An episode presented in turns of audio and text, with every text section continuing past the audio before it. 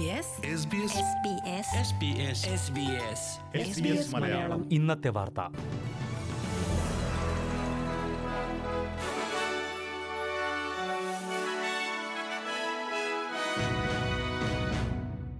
നമസ്കാരം. S B S Malayalam ഇന്നത്തെ വാർത്തയിലേക്ക് സ്വാഗതം. ഇന്ന് രണ്ടായിരത്തി ഇരുപത്തിയൊന്ന് ഒക്ടോബർ എട്ട് വെള്ളിയാഴ്ച വാർത്ത വായിക്കുന്നത് Delys Paul. Victorian premier Daniel ആൻഡ്രൂസിന് പോലീസ് നാനൂറ് ഡോളർ പിഴ ചുമത്തി. കോവിഡ് പ്രതിരോധ ലംഘനങ്ങളെ തുടർന്നാണ് പിഴ അടയ്ക്കാനുള്ള നോട്ടീസ് അയച്ചത്. വിക്ടോറിയൻ പാർലമെന്റ് മന്ദിരത്തിലെ കാർ പാർക്കിന് സമീപത്ത് മാസ്ക് ധരിക്കാതെ നടന്നതിനും മറ്റൊരവസരത്തിൽ മാധ്യമപ്രവർത്തകരെ സമീപിച്ചപ്പോൾ മാസ്ക് ധരിക്കാത്തതിനെയും തുടർന്നാണ് പോലീസ് പിഴ അടയ്ക്കാനുള്ള നോട്ടീസ് അയച്ചത്. ബുധനാഴ്ചയും വ്യാഴാഴ്ചയുമായാണ് ഈ സംഭവങ്ങൾ. പാർലമെന്റ് മന്ദിരത്തിന് സമീപത്ത് മാസ്ക് ധരിക്കാതെ പ്രീമിയർ ഡാനിയൽ ആൻഡ്രൂസ് നടക്കുന്ന വീഡിയോ ദൃശ്യങ്ങൾ പുറത്തു വന്നിരുന്നു ഇതിന് പിന്നാലെ പോലീസ് അന്വേഷണത്തിന് ശേഷമാണ് പിഴയടയ്ക്കാനുള്ള നിർദ്ദേശം. അതേസമയം പ്രീമിയർ ഡാനിയൽ ആൻഡ്രൂസ് ഈ സംഭവത്തെ തുടർന്ന് മാപ്പ് പറഞ്ഞു. പോലീസിൽ നിന്ന് നോട്ടീസ് ലഭിക്കുമ്പോൾ പിഴ അടയ്ക്കുമെന്നും അദ്ദേഹം പറഞ്ഞു. വിക്ടോറിയയിൽ പന്ത്രണ്ട് വയസ്സിന് മേൽ പ്രായമുള്ള എല്ലാവരും വീട്ടിൽ നിന്ന് പുറത്തിറങ്ങുമ്പോൾ മാസ്ക് ധരിക്കണമെന്നുള്ളത് നിർബന്ധമാണ്.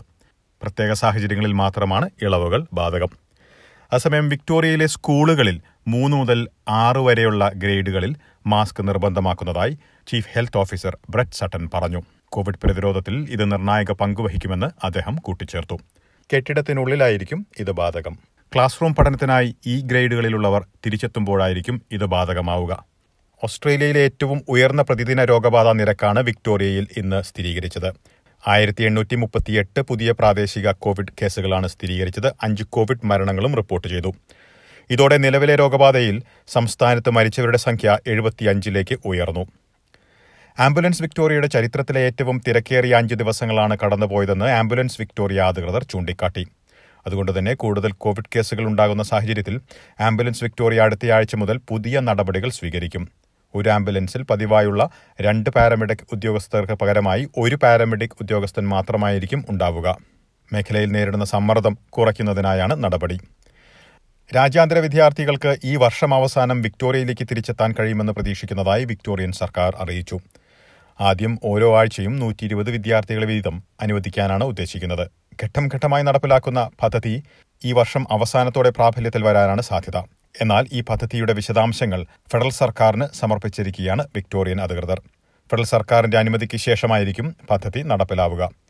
ന്യൂ സൌത്ത് വെയിൽസിൽ പുതിയ അറുന്നൂറ്റി നാൽപ്പത്തിയാറ് പ്രാദേശിക കോവിഡ് കേസുകൾ സ്ഥിരീകരിച്ചു. പതിനൊന്ന് കോവിഡ് മരണങ്ങളും റിപ്പോർട്ട് ചെയ്തിട്ടുണ്ട്. സംസ്ഥാനത്ത് നിലവിലെ രോഗബാധയിൽ നാനൂറ്റി പതിനാല് മരണങ്ങളാണ് സ്ഥിരീകരിച്ചിരിക്കുന്നത്. ന്യൂ സൌത്ത് വെയിൽസിലെ ആശുപത്രികളിൽ എണ്ണൂറ്റി അൻപത്തിയാറ് പേർ ചികിത്സ തേടുന്നതായി അധികൃതർ വ്യക്തമാക്കി. ഇതിൽ നൂറ്റി എഴുപത് പേർ തീവ്രപരിചരണ വിഭാഗത്തിലാണ്. ക്വീൻസ്ലാൻഡിൽ പുതിയ രോഗബാധയൊന്നും റിപ്പോർട്ട് ചെയ്തിട്ടില്ല. തെക്ക് കിഴക്കൻ ക്വീൻസ്ലാൻഡിലും ടൗൺസ്വില്ലിലും മൂന്നാം ഘട്ട നിയന്ത്രണങ്ങൾ ഇന്ന് വൈകിട്ട് നാല് മണി മുതൽ പ്രാബല്യത്തിൽ വന്നു. Brisbane Logan Gold Coast Moreton Bay Townsville Palm Island എന്നിവിടങ്ങളിലാണ് ഇത് ബാധകമാകുന്നത്. ഇതോടെ സംസ്ഥാനത്തിന്റെ മറ്റു ഭാഗങ്ങളിലുള്ള നിയന്ത്രണങ്ങൾക്ക് സമാനമായ നിയന്ത്രണങ്ങളായിരിക്കും ഇവിടെയും ബാധകം.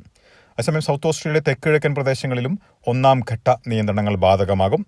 ചില അധിക നിയന്ത്രണങ്ങൾ ഇവിടെ ഉണ്ടായിരിക്കുമെന്നും അധികൃതർ വ്യക്തമാക്കി. ഓസ്ട്രേലിയൻ ക്യാപിറ്റൽ ടെറിട്ടറിയിൽ നാൽപ്പത് പുതിയ കോവിഡ് ബാധ സ്ഥിരീകരിച്ചിട്ടുണ്ട്.